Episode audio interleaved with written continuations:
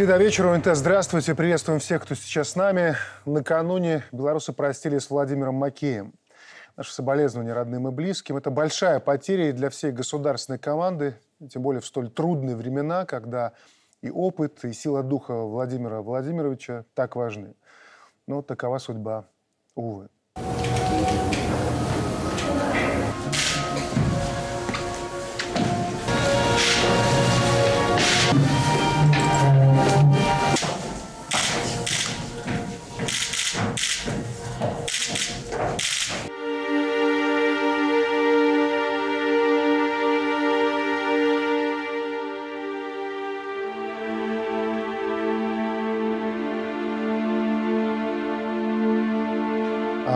Надо сказать, что для нашего врага при этом даже смерть – это оружие.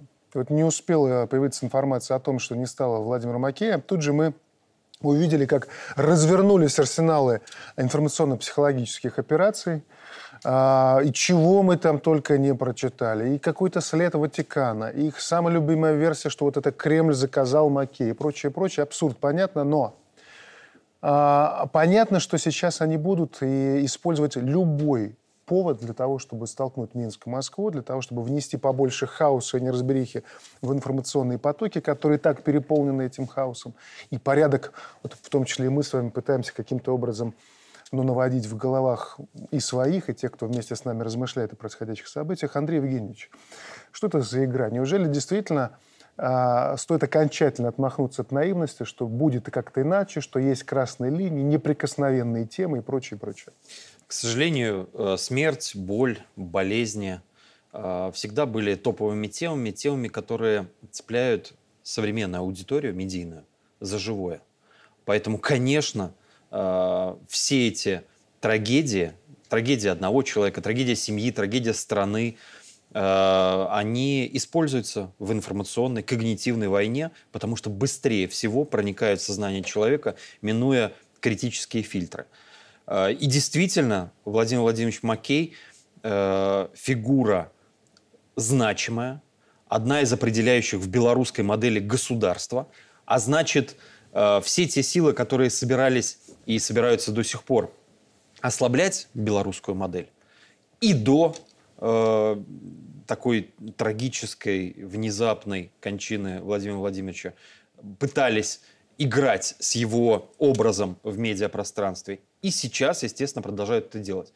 С одной стороны, это признание факта со стороны наших противников, что в белорусской государственной системе рядом с президентом стоял такой сильный дипломат и политик, и управленец, и стратег – а с другой стороны, э, ну да, хочется отметить и карикатурность вот всех этих вбросов, поскольку ну никто лучше белорусов не знает, каким был Владимир Макей и как, какие э, интересы национальные, государственные он транслировал на внешний контур. Николай Евгеньевич, то есть получается, мы имеем дело с э, циничным, очень хорошо вооруженным с точки зрения, как минимум, информационного пространства и крайне целеустремленным противником.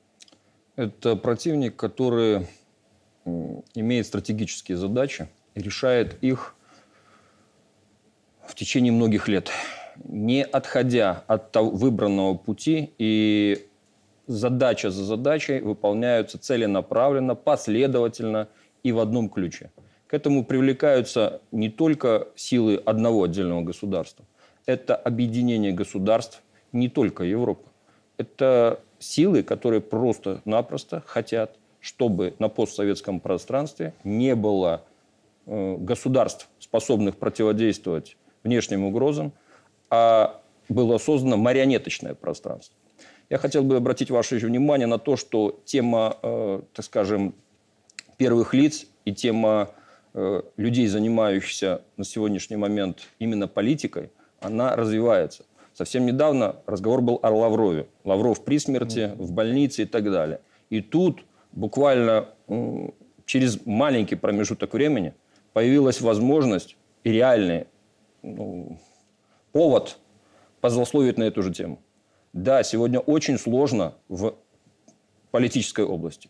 Очень сложные международные отношения. И каждый боец, а Владимир Макеев был настоящим бойцом, и не низкого ранга, а именно уже руководителям этой области, потеря для государства. Однозначно. Сегодня мы пытаемся говорить, использовать язык дипломатии, но он никому не нужен.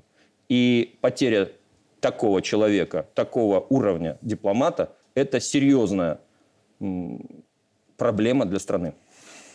Я не могу начать с того, что все-таки человеческие чувства какие-то передать. Я вырос в политической семье. Моя семья знает Владимира Владимировича Макея более 30 лет. Это порядочный человек, офицер, государственник, человек, который э, очень много сделал для того, чтобы наша страна стала сильнее. Я всегда относился, вот, когда он был жив, с юмором читал все эти слухи, ложь, которую про него писали. Э, все это делалось с одной целью. Помните, там, что он свою игру какую-то ведет. Хотя этот человек один из самых преданных людей президенту. Это было видно не один год, не только там в 2020 году, а и гораздо раньше. Я все это понимал, почему это делается. Это, конечно же, политически делается для того, чтобы расколоть элиту Беларуси, для того, чтобы расколоть власть страны, внести какой-то сумбур, внести раскол, показать, что она и не едина. Это делается во многих странах мира. Это делается вокруг президента России. Это пытались сделать и вокруг президента Беларуси. Вторая цель геополитическая. На Владимире Макееве всегда пытались расколоть союз Беларуси и России, внести раскол в элиты. Более того, стали продолжать делать это на его смерть. Причем с двух Причем сторон. с двух заметьте. сторон. То есть удивительно, что ничего святого нету, хотя уже не удивительно. Не успел человек, извините меня, умереть, они стали, начиная от конспирологических бредовых теорий, что его чуть ли там не заказали. Кстати, связали это э, с новым фейком о том, что Кремль хочет устранить президента Беларуси. Этот фейк, не, опять же, не новый, не свежий абсолютно. Ни первый, ни последний. Это и 10 лет назад хотели устранить, и 20 лет назад, и 30 лет назад. Цель одна. Союз Беларуси и России опасен для Запада. Это стратегический союз для них. Это желание расколоть этот союз, оторвать Беларусь от России. Поэтому этот фейк родился именно для этого. Причем мы же понимаем, что бой вот этот ведется, он не только там по линии Беларусь, Россия. На саммите ОДКБ в Ереване глава государства обратился к партнерам. Это было видно, что он отошел от протокола в этот момент. И говорит, Вы, мы понимаем с вами, что если рухнет Российская Федерация, под обломками окажемся все мы. Вот, Александр Борисович, партнеры наши это понимают? Я думаю, что нет у них единства в рядах правящих элит. Все дело в том, что многие страны Центральной Азии, Закавказья, они находятся под сильным влиянием иностранного капитала. Допустим, тот же самый Казахстан, он как бы на семи ветрах. Там есть интересы и Китая, и Соединенных Штатов, и Турции, и стран Евросоюза и так далее. Точно так же и Таджикистан, и Киргизстан. Поэтому, ну и не говоря уже о том, что Армения, э, она представляет поле боя между, так сказать, различными группами, э, представленными диаспорами в Соединенных Штатах, диаспорами Российской Федерации, в, Е- в странах Евросоюза и так далее. То есть разные коммерческие интересы, они дестабилизируют ситуацию в этих странах. И, конечно, когда деньги правящие элиты хранят за границей, когда дети их учатся за границей, любое недовольство западного, так сказать, патрона, или деньги ваши там заморозим, или детей ваших туда не пустим, оно порождает нервную, так сказать, нервную реакцию в правящих элитах. И, конечно, очень трудно будет привести к единому знаменателю. Я думаю, что э, близость Российской Федерации все же, и то, что она является самым сильным игроком военной, с военной точки зрения в этом регионе, э, она позволит ситуацию э, ну, повернуть в нужное нам русло. Особенно, когда сейчас Беларусь заняла пост председательский в ОДКБ. И вообще вот это челове- человеческий потенциал президента, который может установить личные добрые связи э, с любыми, может быть, даже людьми, которые его не одобряют, противниками его курса, но я думаю, эти его качества позволят э, сначала стабилизировать ситуацию в УДКБ, а потом сделать инструмент, инструмент обороны нашего постсоветского пространства и в том числе и политического влияния. Я бы расшифровал слова нашего президента э, на саммите ОДКБ так. Президент попытался включить инстинкт самосохранения в этих элитах. у них, да, Да, элитах. у них, потому что попытался объяснить. Поднимитесь над своими, абсолютно верно, экономическими, личными амбициями и посмотрите на те государственные проекты, которые вам верили ваши народы. Они на кону. не ваши дети, счета, бизнес-интересы, э, какие-то личные связи и даже судьба. Действительно, если проиграем, то проиграем все вместе, и речь будет идти о сохранении государств. Не может быть страна суверенной, вы правильно сказали, если ее элиты деньги хранят за рубежом, если они зависят от западных элит. Но я бы хотел отметить еще одну вещь, которую президент продемонстрировал в который раз и которая крайне важна сейчас на постсоветском пространстве. Разрушить какие-то союзы очень легко. Мы прекрасно видим противоречия в АДКБ, мы прекрасно видим противоречия в ЕАЭС, мы прекрасно видим противоречия, если говорить шире в СНГ. Но Беларусь всегда работала все равно на то, чтобы эти союзы укреплять. Разрушить наши враги будут рады.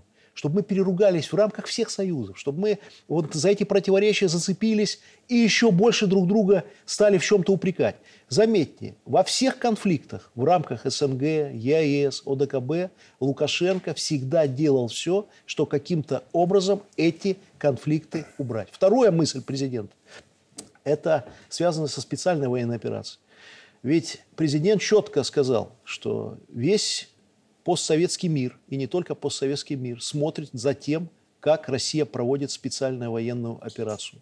И от успеха этой специальной военной операции зависит сила союзов всех на постсоветском пространстве. Более того, за этими событиями смотрит весь мир.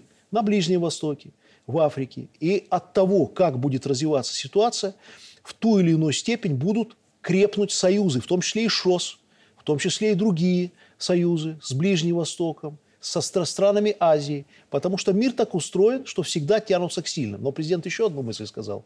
Они там ждут, что мы рухнем, не дождутся.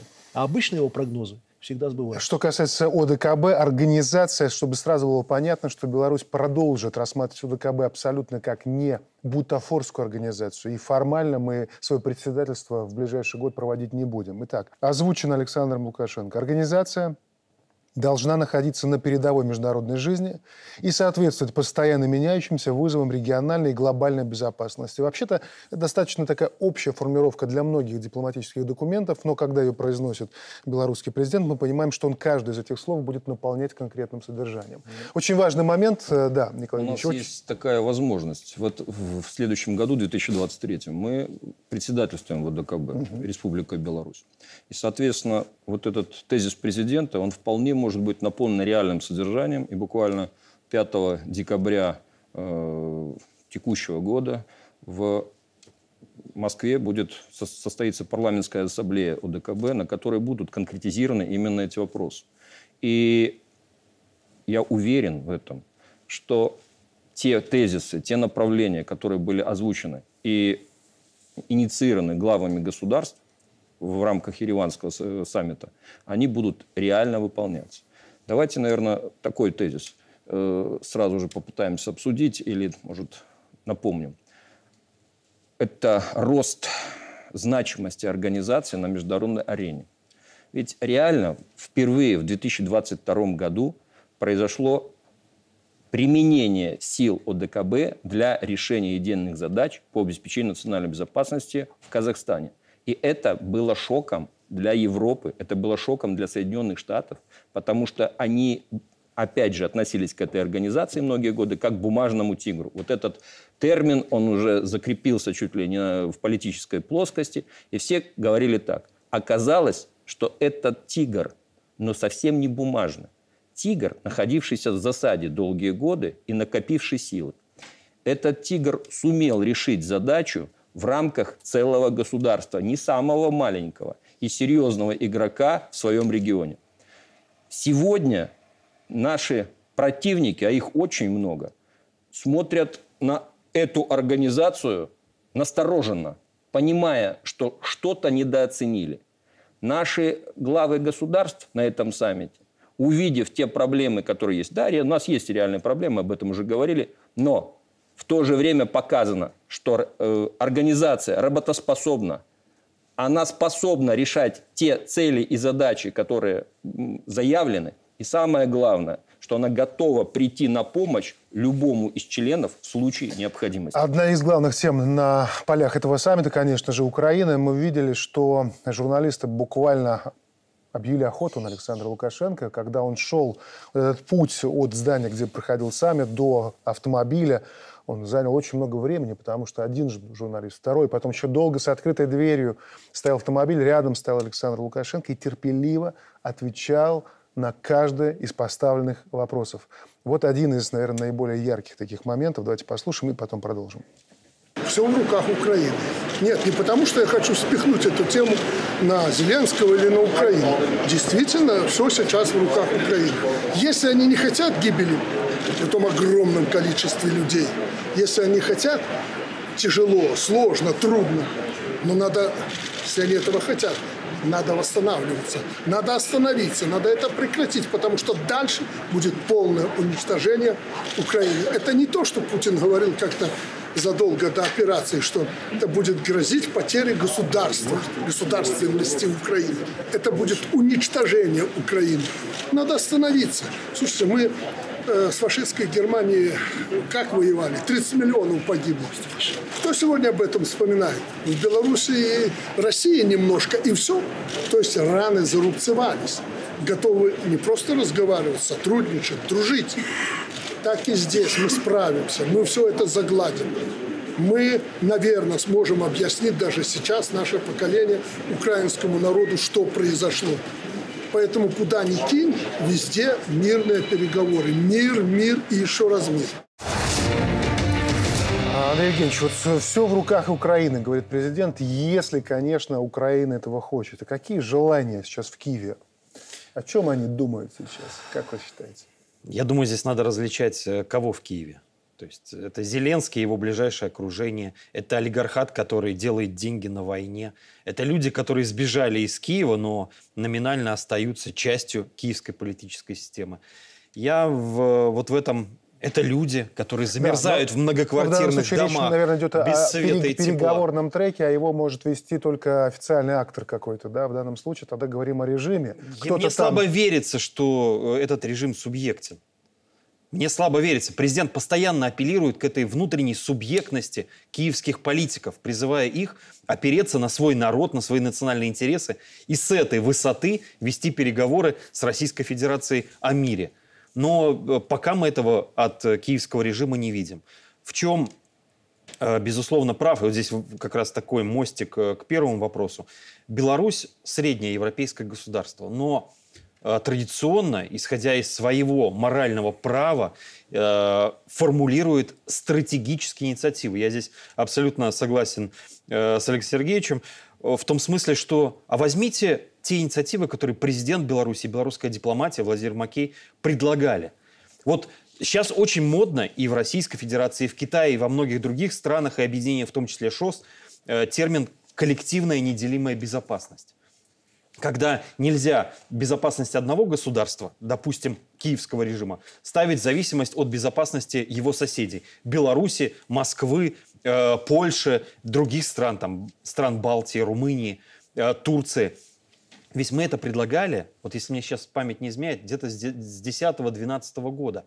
Помните инициатива движение неприсоединения? Сколько Беларусь туда вложила? Уговаривая страны, даже те страны, на территории которых находились американские военные базы, смотреть на мир глазами суверенного государства. Если бы у э, мировых элит, у украинской элиты в частности, в 2012-2010 году, когда это предлагалось, хватило политической воли реализовать хотя бы часть э, белорусских инициатив, поверьте, не случилось бы ни специальной военной операции, ни балансирования на грани ядерных ударов, обмена ядерными ударами, ни, возможно, э, наверное, и нынешняя модель глобализации могла бы просуществовать, такой без, бесконфликтной глобализации образца 2010 года.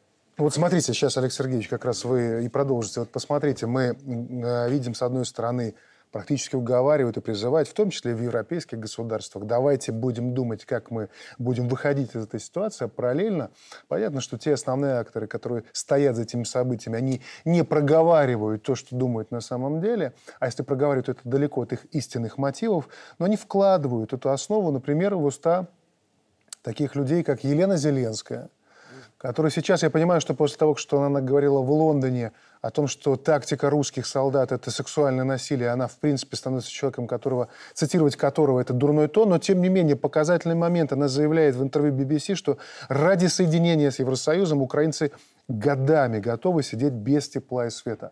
Вот как в таком случае действительно Украину привести к осмыслению того, что пора говорить, пора завершать эту ситуацию? Но она-то сидит в тепле, у нее-то батареи всегда горячие, у нее денег всегда будет много, кушать всегда что есть. И в подвале она, как украинцы, не прячется от э, тех событий, которые происходят.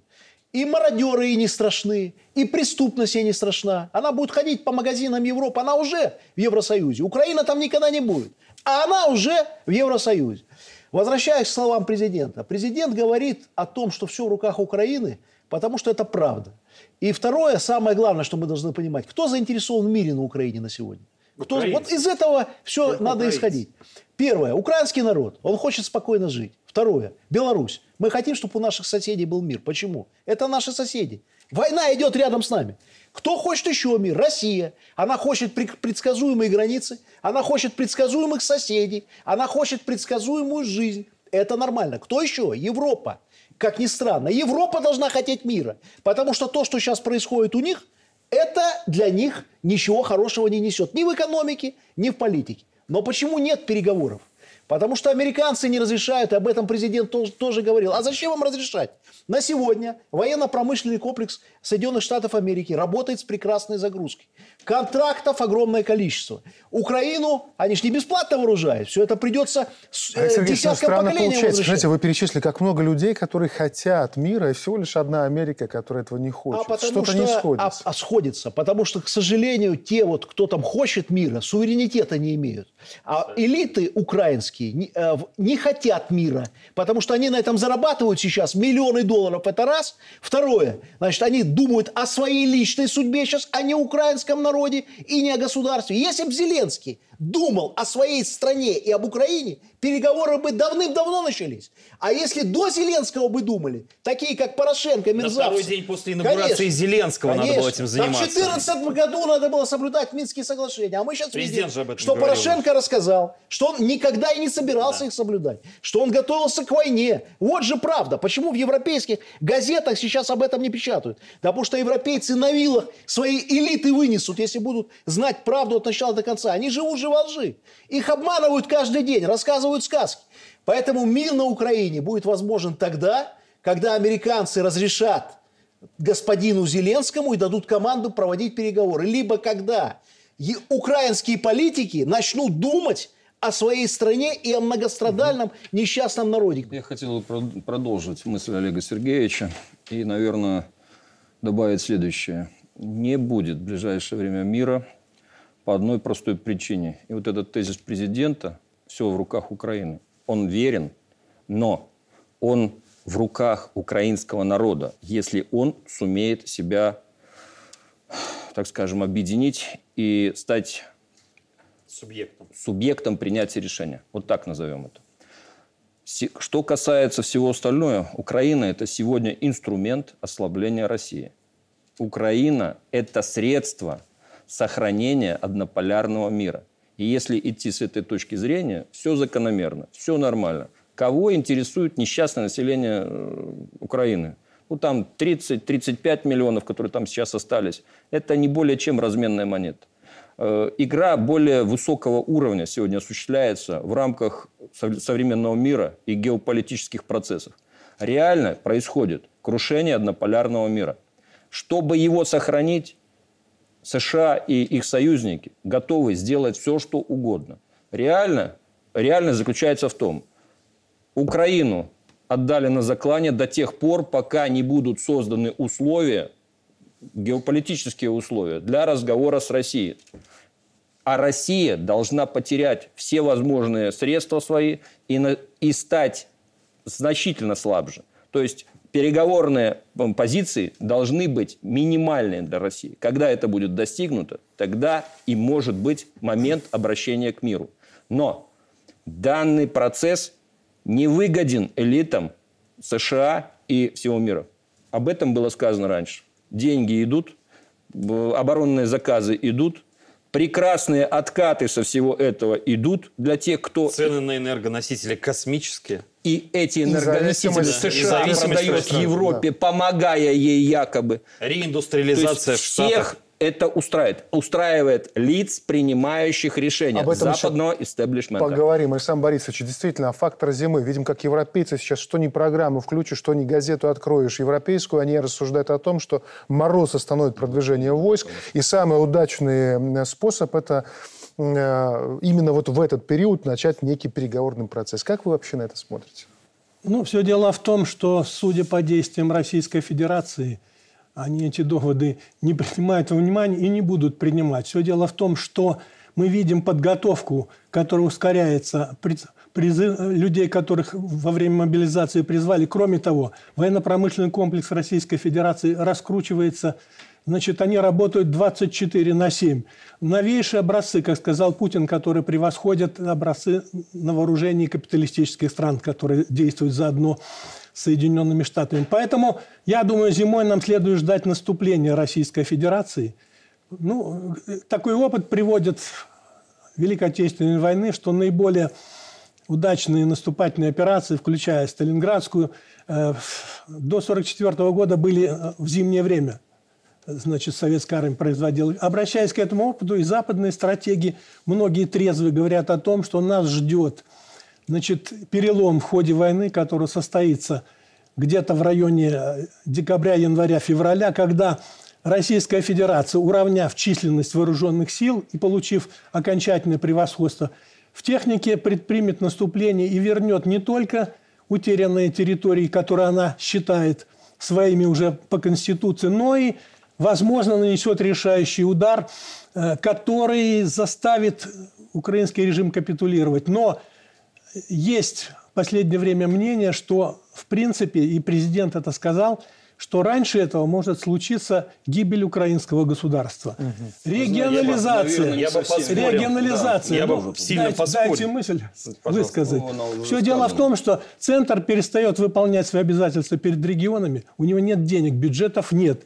И, в общем, зачем такой центр, который ничем не может субсидировать регионы? И, в общем, некоторые говорят, ситуация гуляй поле, батька Махно, атаман Григорьев может, может повториться. Это даже многие западные, говорят эксперты, ну, будем смотреть. Я думаю, что зима не будет мирной. Угу. Это не будет эпоха подготовки переговоров. Это будет период обострения и, может быть, даже момент истины. Я думаю, не совсем корректно сравнивать э, с Великой Отечественной Второй мировой войной, поскольку тогда все-таки советские солдаты и советский, э, советский оборонно-промышленный комплекс противостоял вот этому нацистскому Евросоюзу. А сейчас вы абсолютно правы, завершая свою мысль, сказали, территории, территории, на которой идут бои, и люди с обеих сторон, это наши советские люди, советская школа, советские танки в основной своей массе – советская стратегическая школа планирования, военная школа. Это вот гуляй-поле, э, ситуация гражданской войны. Вот там, где сейчас идут боевые действия,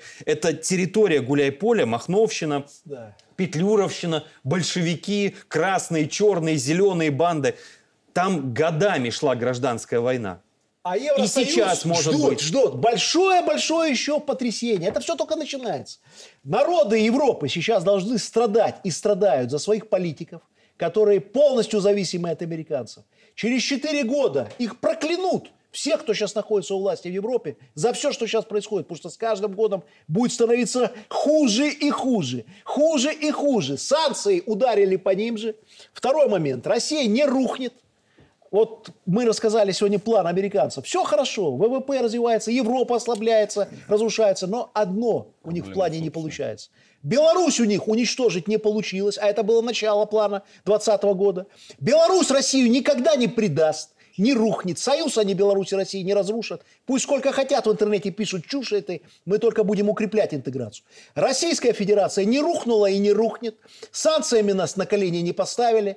Значит, поэтому для меня очевидно одно. Во всей этой ситуации больше всех будет страдать в конечном итоге Европа. Не американцы. Европа, она вот страдает и будет страдать еще больше. Уничтожается суверенитет европейской, экономика. Немецкие предприятия сейчас планируется переезд в другие страны. Все крупные немецкие и европейские бизнесмены думают, куда перенести производство, где дешевле производить. Где дешевле э, газ, где дешевле нефть. То есть это все взаимосвязанные процессы.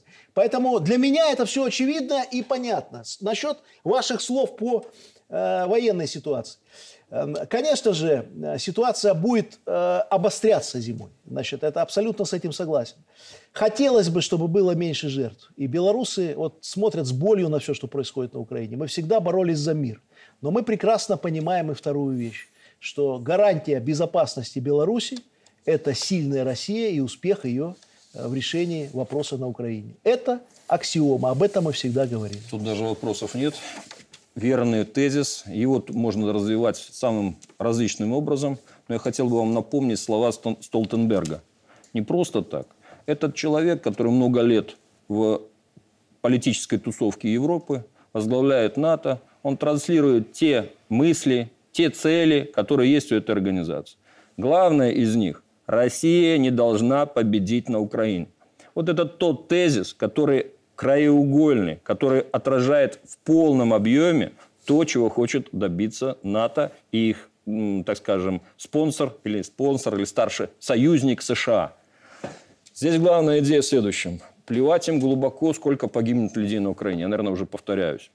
Прогнозы с точки зрения военной составляющей, они очень такие зыбкие, назовем это таким Конечно. образом. И многие из того, что было военными аналитиками предсказано, другими аналитиками, не состоялось. Потом можно просто сказать, ну, ошиблись, ну, другие включились факторы, но реальность другая. Сегодня на Украине происходит финальный этап переустройства мира. Я возвращаюсь опять к этой вещи. Никто сегодня не сделает шаг назад. Во всяком случае, Соединенные Штаты и их окружение, не, Соединенные Штаты шаг назад не сделают. Только при одном условии. Если в США будет катаклизм. Если, ну, не назовем американский народ, европейский народ, я не особо верю в их, так скажем, потенциал с точки зрения э, восстания против собственных элит. Но когда они на своей шкуре подполь, по, почувствуют результаты действий на Украине, когда им нечего будет есть, когда им нечем будет топиться, когда остановится транспорт, когда закроются предприятия, вот тогда, наверное, люди поймут, о чем идет речь. И тогда есть вероятность, что что-то у них в голове заработает. Еще один показательный момент. Вспоминали интервью Зеленской. И еще одно, наверное, более громкое интервью. Это Борис Джонсон, бывший премьер-министр Великобритании. А, в интервью CNN сказал, э, разоткровенничался, что, оказывается, ни Макрон, ни Шольц, ни Драги, когда был премьером Италии, не хотели воевать за Украину. А почему сейчас он так откровенно решил об этом и сказать? Сам Борисович, как считаете? Ну, я думаю, он все-таки не ставит крест на своей политической карьере. Скорее всего... Ну, он... так он слил своих друзей. Ну, ну, друзья в кавычках. Все дело в том, что э, это своего рода манера поведения, принятая в западной дипломатии. Заклятые политики. друзья. Они Европы постоянно сливают, раскрывают э, конфиденциальную информацию для того, чтобы получить преимущество перед другими. Понял. Тогда другой вопрос. Почему, вот что стало решающим триггером для Франции, для Германии, для Италии, чтобы, несмотря на то, что они все прекрасно понимали, они все равно начали воевать за Украину. В ну, ущерб себе. Думаю, что это прежде всего влияние подавляющее США. Политические элиты там не самостоятельны. Все они выкормыши американских школ. Все они, так сказать, можно сказать, в большом смысле соросята. Угу. Все, все эти люди, они своим национальным интересам предпочитают интересы Соединенных Штатов. Мы видим, если бы они были такие, как, хотя бы как Орбан, угу. то, я думаю, политика их была совершенно ясно, что нынешний их курс ведет к ослаблению экономическому их государств. В общем, мы скоро можем увидеть серьезный политический Потому что кризис. Европа отдала свой суверенитет, она отдала свою армию, уничтожила, отдала свою экономику американцам. Произошло это, давайте историю вспомним, в 91 году, когда мы вывели свои войска с Восточной Европы. И потом рухнул мир. Вот как только мы вывели свои войска, это был первый шаг к войне. Второе. Чем отличается НАТО от АДКБ? Вот почему я сейчас говорю, европейцев ждет большой сюрприз. Их уже НАТО дважды обманула по-крупному. Первый раз, когда вторглись в Ирак. Все последствия вторжения в Ирак американцы сливки сняли, нефть, вышки, экономику свою подняли. А вам, европейцы, миллионы мигрантов. Переваривайте, давайте. Первый был обман. И Европа схавала, проживала это и стерпела. Это говорит о суверенитете. А сейчас произошел второй обман Европы. Опять американцы снимают сливки, они продают свое оружие, продают свой газ, продают нефть. А вам, европейцы, переваривайте украинских мигрантов, последствия санкций.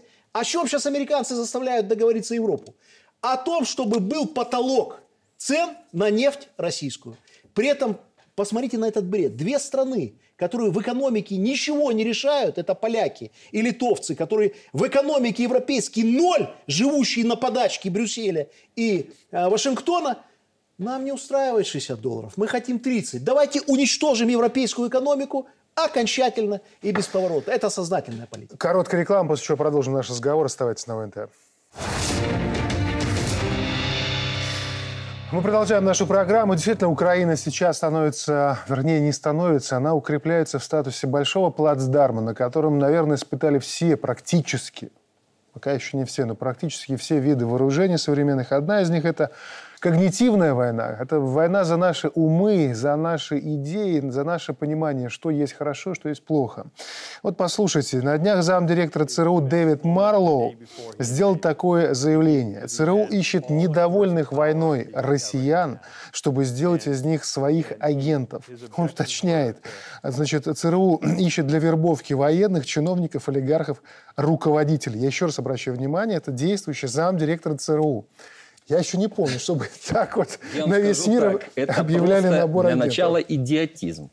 Э, Ну, зная специфику работы спецслужб, каждая спецслужба любого государства всегда ищет недовольных, всегда ищет тех, кто готов разделить ее э, принципы и за определенные ковришки помочь другому государству.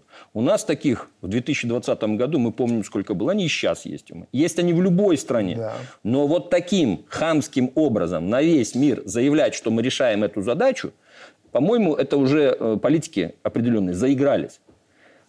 Она решается, эта задача, всегда и всеми, любым государством. Но вот это заявление говорит об одном. Я в продолжение. Мы готовы играть в долгую. Мы не остановим свои э, притязания и никогда не откажемся от той идеи, которую пропагандируем. А в конечном итоге, в чем заключается идея, которую сейчас пытаются решить? И она видна, она вот как раз на этих тренингах в Европе, в Соединенных Штатах постоянно проходит, когда оппозицию собирают. Разделение России, расчленение ее на огромное количество там, э, как это, самостоятельных княжеств, э, государств и так далее. Уничтожение геополитического игрока на мировой арене. Это первая задача. Вот для этого собираются всякое отребье. Воспоминания вот почему-то. Первое. Предатели пятая колонна была всегда. Но я хочу немножко о другом. Мне бы очень хотелось, чтобы Россия быстрее просыпалась и научилась бороться с пятой колонной так, как делаем это мы у нас. Они делают это, но медленно. Я что вспомнил. Вот мы с моим коллегой Кривошеевым, 20 год, сентябрь, стояли в российской студии у нашего друга Беларуси, сейчас коллеги Соловьева, и он нас с ним учил, как не надо разгонять митинги. Вся студия нас учила. Митинги разгонять нельзя, вы демократию почему себя не развиваете? И мы стояли с ним оплеваны и слушали это, оправдывались, рассказывали, отвечали, старались не испортить российско-белорусские отношения. Сейчас этих голосов в студии я не слышу. Поняли, проснулись наконец, но еще не до конца. До сих пор я не вижу тех действий, которые сделала наша страна за эти два года, потому что мы сделали очень много по борьбе с пятой колонной, и они должны это делать немедленно. Брать наши законодательные акты с парламента. Вот у них мы многое взяли. У нас берите. Как мы разобрались полностью со СМИ, навели порядок наконец. Как мы с общественными организациями, партиями наводим порядок. Потому что вот э, не зря сказал этот э, ЦРУшник об этом. У них ставка на внутреннее разрушение была, есть и будет. Они будут качать Беларусь в 24-м, в 25-м. И делать Олег это не на, руками Сергеевич, давайте предателей. продолжим. Действительно, есть, м, работает, э, против лома нет прилом, э, приема, с этим все понятно, но когда против тебя работает э, отработанная система и весь инструментарий мягкой силы, мы понимаем, что не всегда силовой ответ он работает. Ну, как экстренно он срабатывает. Но есть Потому что инструментарий, который работает. Совершенно верно. Поэтому мы должны держать в уме, что мы должны осваивать и другие инструменты. Да, Ведь да. потому что образование, язык и курсы соответствующие. Это все то, что влияет на подрастающее поколение, оно впитывает, скажем, через сопутствующие какие-то элементы, Конечно. общие нарративы того государства, которое Решение в конечном итоге объявит себе войну. Вы знаете, сколько людей выбрало в этом году все равно, несмотря на ограничения, несмотря на запреты, русский, русский язык? Да. Это огромное количество. Правительство Литвы возмутилось. И что они, какое решение приняли? С 26 года русский язык выбирать нельзя. А мы здесь будем церемониться Совершенно и какие-то их стандарты брать. Но я еще и про то, что мы должны четко и внимательно понимать чаяния и настроения, в том числе и наших э, людей, молодых людей в том числе. Если у нас пространство открыто, а они находятся сейчас в открытом пространстве, в ТикТоке, в Инстаграме и прочее, они потребляют этот контент отовсюду, мы должны это как минимум фиксировать, понимать. И ну, я не думаю, что элемент рубильника, он даже в Китае не срабатывает. Золотой щит, мы видим, какие сейчас протесты там происходят. То есть и, и здесь э, случаются проблемы. Но нужно с этим работать. Андрей Евгеньевич, вот смотрите, как пример э, о том, как работает мягкая сила, и о том, как сильные мира сего, те люди, которые учат нас свободе слова и владеют крупнейшими значит, а, а, медийными платформами, как на самом деле воспринимают вот это понятие свободы слова. Илон Маск, который недавно приобрел Твиттер, обещает опубликовать доказательства того, как раньше Твиттер подавлял и продолжает подавлять свободу слова. Он так и пишет. Общество заслуживает того, чтобы знать правду. О какой правде может идти речь? В этом сообщении Илона Маска. Но на это уже все просачивается в медиапространство. Это и э, боты и ботафермы, которые э, вещают от имени масс, проталкивают нарративы те или иные. Это, естественно, политическое влияние. Возьмите всю большую цифру. Почему сейчас так ожесточенно борется перед Маском? Потому что он предал э, классовые корпоративные интересы. Вся большая цифра, э, американская или транснациональная, топит за демпартию. Вот за этих своих буржуинских. А Маск пытается лавировать. У него интересы и в ВПК, SpaceX, и в автомобилестроении, а теперь он еще зашел э, в цифру. Он сказал, что Америке нужен баланс, и Палата представителей должна быть республиканской. Он проговаривает правду. Скорее всего, я не верю, что он делает это самостоятельно, и он такой новый э, цифровой революционер и расскажет миру того, чего мы до этого не знали. Скорее, он играет на стороне тех, э, кто собирается брать власть э, в Штатах на следующих выборах. Первый бой дан был, Палата представителей за вот этими республиканцами, причем такими неореспубликанцами, такого трампийского или чуть более мягкого толка. Но вот они хотят э, в последний решительный бой пойти. Ну вот и сейчас, собирая все это, давайте ближе к нам возвращаться. А, действительно, много раз уже цитировали, и оно как нельзя удачно подходит к описанию всей ситуации. Корабль тонет не когда вода вокруг, а когда вода внутри. Мы должны сейчас вот в этих обстоятельствах понимать, как мы поддержим вот эту целостность, вот эту собранность, а, монолитность общества и ясное видение того, куда мы идем. В пятницу в Гомельской области была очень показательная э, встреча во всех смыслах ее разбирали журналисты, мы в подробности вдаваться не будем. Мы слышали тезисы главы государства, которые были там сказаны. Давайте фрагмент послушаем, потом попытаемся понять, почему так категорично, почему так срочно, и почему то, что там звучало, не только про Гомельскую область, хотя персонально и этот регион получил для себя задачу. С нами уже было 80 лет тому назад, это нам пытались это продемонстрировать. И по Беларуси прошлись так, что мы до сих пор чихаем и рыгаем.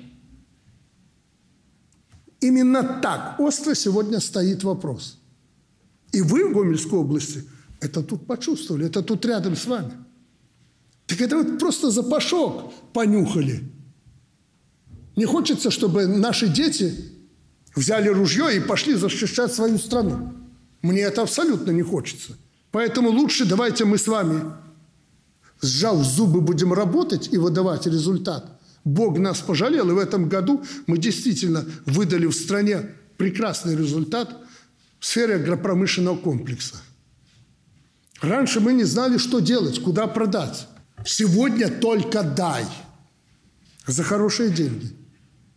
Ну так продайте, возьмите деньги творите в Гомельской области, вам никто не мешает, а я буду только вас защищать, чтобы вам никто не мешал.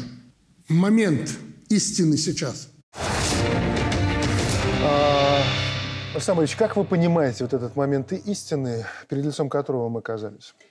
Ну, все дело в том, что начиная с 2020 года санкции, которые так были ну, безмерно, они увеличены еще больше. Беларусь оказалась под страшнейшим давлением экономическим. Нам практически отрезали и западные рынки, и западные технологии, и западные финансы. И, в общем, была такая надежда, что из-за экономических трудностей, которые будет испытывать наша страна, она рухнет. Что единство народа будет, будет нарушено. И, конечно, э, борьба наша за экспортозамещение, за развитие экономики, за налаживание связей и новых рынков на Востоке имеет не столько экономическое, сколько политическое значение. Это залог стабильности, стабильности нашего государства. действительно, это момент истины. Если мы выдержим это э, экономическое давление, если мы сможем заместить э, технологии, которые нас лишил Запад, если мы сможем подготовить специалистов, людей, которые могут отвечать современным требованиям, то тогда, в общем, в союзе с Россией мы выдержим это тяжелое испытание и вместе с Россией победим.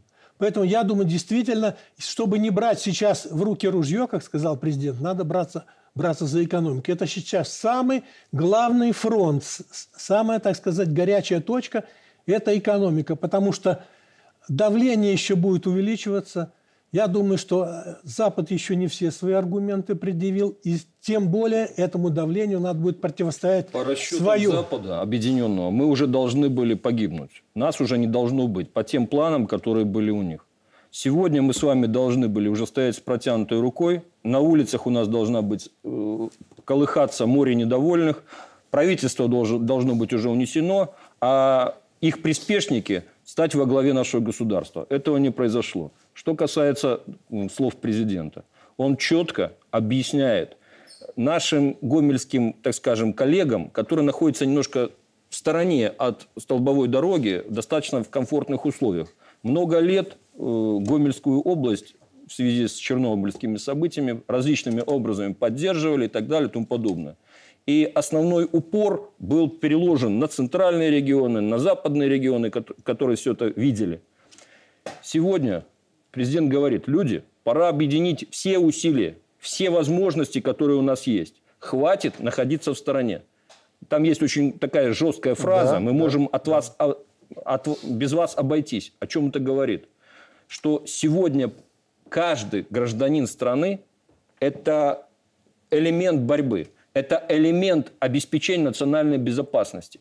И надо только, объединив усилия, все это пройти. Мы не имеем права сегодня – э, почивать на лаврах и ждать, что нам кто-то поможет. Нам не поможет никто. Единство нации, единство людей, единство власти и народа – это тот рецепт, который позволит выстоять Беларуси в ближайшее время. И об этом говорил президент. В чем момент истины? Первый момент истины для государства, в первую очередь для Союза Беларуси и России. Мы прошли первый этап удачно. В 2020 году мы не позволили разрушить нашу государственность, а Россия не допустила войны на своей территории – начав специальную военную операцию. Ведь не начни, не начни она ее, война бы была через год-полтора, но уже на территории России и глубоко, может быть, на территории России. Блицкрик не удался. Теперь момент истины еще для каждого человека настал. Говорю сейчас о своей стране.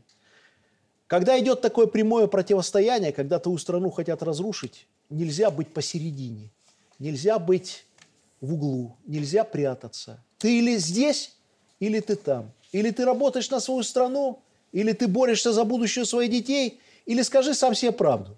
Ты не хочешь хорошего будущего для своих детей. Ты не хочешь бороться за будущее своей страны. И это прискорбно. Поэтому единственный путь стать сильнее, потому что рухнуть мы уже не рухнем, стать еще сильнее, быстрее добиться того, что хотят лидеры наших государств, наш президент Беларуси Александр Лукашенко, президент России – это каждому включиться в этот процесс. И вспомнить одну простую истину. Сейчас есть черное и белое. Как и в 2020 году, как и сейчас. Нету никакой середины. Или ты хочешь свою страну укрепить, или уничтожить. Поэтому давайте Я работать. здесь вот одно слово подчеркнул в этом фрагменте из президента «творите». Это призыв президента к творческой мобилизации. Гомельской области объективно сложно. За забором нищая, воюющая, озлобленная Украина. Логистика перерезана. Только творческим подходом можно спасти экономику Гомельской области, которая была направлена, переориентируя ее с Украины на Россию. И примеры есть. Возьмите, президент же об этом говорил. Гомсельмаш. Творческий подход спасли не только Беларусь, Россию, но и помогли российскому конкуренту удержать темпы. Творческий подход, творческая мобилизация. Абсолютно. И в этой связи я бы хотел сейчас сформулировать вопрос. Он э, даже одной программы целой бы не хватило, чтобы исчерпывающе на него ответить. Я бы очень хотел, чтобы в том числе наши зрители об этом поразмышляли. Вот мы сейчас наблюдаем, как вероломно ведет себя, э, ведут себя страны Запада по отношению к Катару, который принимает чемпионат мира по футболу. И по сути мы что видим? Мы видим, что встроиться в матрицу либерального общества невозможно, если до этого ты не принес такую сакральную жертву в виде собственных ценностей и традиций традиции. Катар, очевидно, до последнего надеялся, что у него получится. Не получится.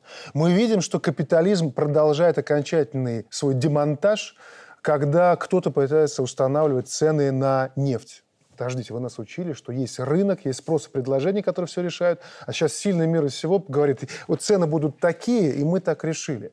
Мы видим, как Евросовет уже в отношении собственных граждан и стран говорит, что если вы будете обходить санкции, это приравнивается к уголовному преступлению. И вот мы с вами наблюдаем, что вот в разных уголках мы это поняли для себя давно, и в 2020 году окончательно на этом, наверное, как-то утвердили свое понимание, что все вот потребность вот этого справедливого государства, справедливого общества, справедливого бизнеса, справедливых отношений государств друг с другом. Но а что такое справедливость в нашем понимании вот, э, нового поколения землян, которые уже вышли из 20 века. Мы уже не люди 20 века, но еще в 21 век не зашли. Вот я для себя не нашел ответ на вопрос, вот что мы в современном понимании, в своем свежем, адекватном понимании э, имеем, когда говорим справедливое общество. Вот как вы это вот себе вообще видите? Ну, я думаю, прежде всего речь идет о праве на жизнь. На жизнь о праве на жизнь и о том, что обеспечивает эту жизнь. Смотрите, сейчас большинство народов мира не имеет доступа к продовольствию нормальному, к, норм, к нормальной воде, не имеет к образованию. В общем, будущее этих людей весьма-весьма призрачно. И, в общем, миллиард золотой, который имеет все и купается, как говорится, в золоте, за счет этих людей обеспечивает свое не только благосостояние, а жирование. А остальная часть практически человечества имеет крохи с этого барского стола. И, конечно, это глубокая несправедливость. И, в общем, задача, которая стоит, наверное, перед человечеством, сейчас обеспечить восстановление этого статуса справедливости. Для того, чтобы люди, которые были обречены, допустим, в Африке на голодную смерть, угу. они, чтобы получили полноценную возможность существования. И дальше не только пища физическая, но и пища духовная. Смотрите, они практически лишены доступа к благам современной науки, современного образования, там цивилизации. нет. Я думаю, что в общем на огне это глобальная, глобальная задача, регионально ее решить нельзя. И вот то, что сейчас происходит, столкновение, в общем, это столкновение за тот новый порядок, который будет обеспечивать или не будет обеспечивать справедливость. Сейчас ну, на кон поставлен действительно момент истины. Угу выживание человечества. Потому что если победит другая точка зрения, золотой миллиард возглавит Землю, то я думаю, что скоро мы будем видеть сокращение численности, численности населения. То, что Остальные лишние мы люди. То, что происходит да. в Катаре, это один из элементов этой либерал-фашистской тоталитарной идеологии, против которой как раз и выступает Беларусь Э, обращаясь и апеллируя к суверенитету, к разуму, к справедливости, к традиционным ценностям. Но мы же с вами, Дмитрий Александрович, об этом говорили. Помните Барреля? Джунгли и сад. Угу. Вот так они воспринимают весь остальной мир. И они проговариваются на каждой следующей итерации, когда что-то пытаются заявлять и комментировать. Э, спросили, расскажет ли об этом Маск. Может, Маск об этом тоже нам что-то расскажет. Мы никогда не были колониальными государствами, Беларусь и Россия, поэтому мы боремся против колониального мира, потому что мы живем в мире, к сожалению, когда э, западные политики, вместо того, чтобы думать, как людей накормить, возьмем еще один дикий пример. Вот вы про Катар сказали. Великобритания, они так озаботились тем, что посольство России в Великобритании написало твит о том, что семья – это мужчина, женщина и дети. Вы вдумайтесь, мы живем в мире, это оскорбило их общество. Их не оскорбило то, что в результате действий на Украине и зерновой сделки они все зерно себе забрали. Они забрали всю нефть и газ дешевую, которая шла в страны третьего мира, оставив их голодными, холодными, плевав нам на все. Твит же написали, что, оказывается, мужчины и женщины и дети – это семья. Это колониальная политика. Это политика угнетения людей. И вот это для меня несправедливый мир. И, наверное, для всех белорусов, для всех россиян. И, наверное, Россия и Беларусь сейчас борются с этим. За право на самоопределение, за право быть самим собой. Чтобы я не боялся сказать, что я хочу, чтобы семья это была, у меня была жена и дети, и я вот семенин. А они уже ж там боятся, это надо скрывать. Я не хочу, чтобы боролись, чтобы радужные флажки везде были. Я хочу бороться за какие-то ценности, за которые умер мой дед. Когда закончилась Великая Отечественная война, он мне рассказывал, вот мы сейчас будем космос осваивать, накормим Африку, накормим весь Ближний Восток, бедности не будет, войн не будет. Вот если бы он сейчас стал, могилу увидел, к чему мы скатились? Мы стоим на грани войны и спорим, где повесить радужный флажок и нас убеждают, что это самое главное, о чем я должен думать. И еще у меня должно быть три айфона, три айпэда, я должен жрать, ходить в туалет и ни о чем не думать. Вот против такого мира мы будем бороться. Мы начинали именно фразу, что же такое мир будущего, или что такое, мы, за что мы должны бороться. Я, наверное, поправил бы и сказал бы, что не право на жизнь, а право на достойную жизнь. А достоинство, оно многогранное понятие. Это не только материальное благо. Они должны быть, и без этого никуда не денешься. Потому что на протяжении всех этих столетий именно э, распределение благ, оно было ну, не совсем адекватным. Одни, как вы говорили, жировали, другие ничего не имели.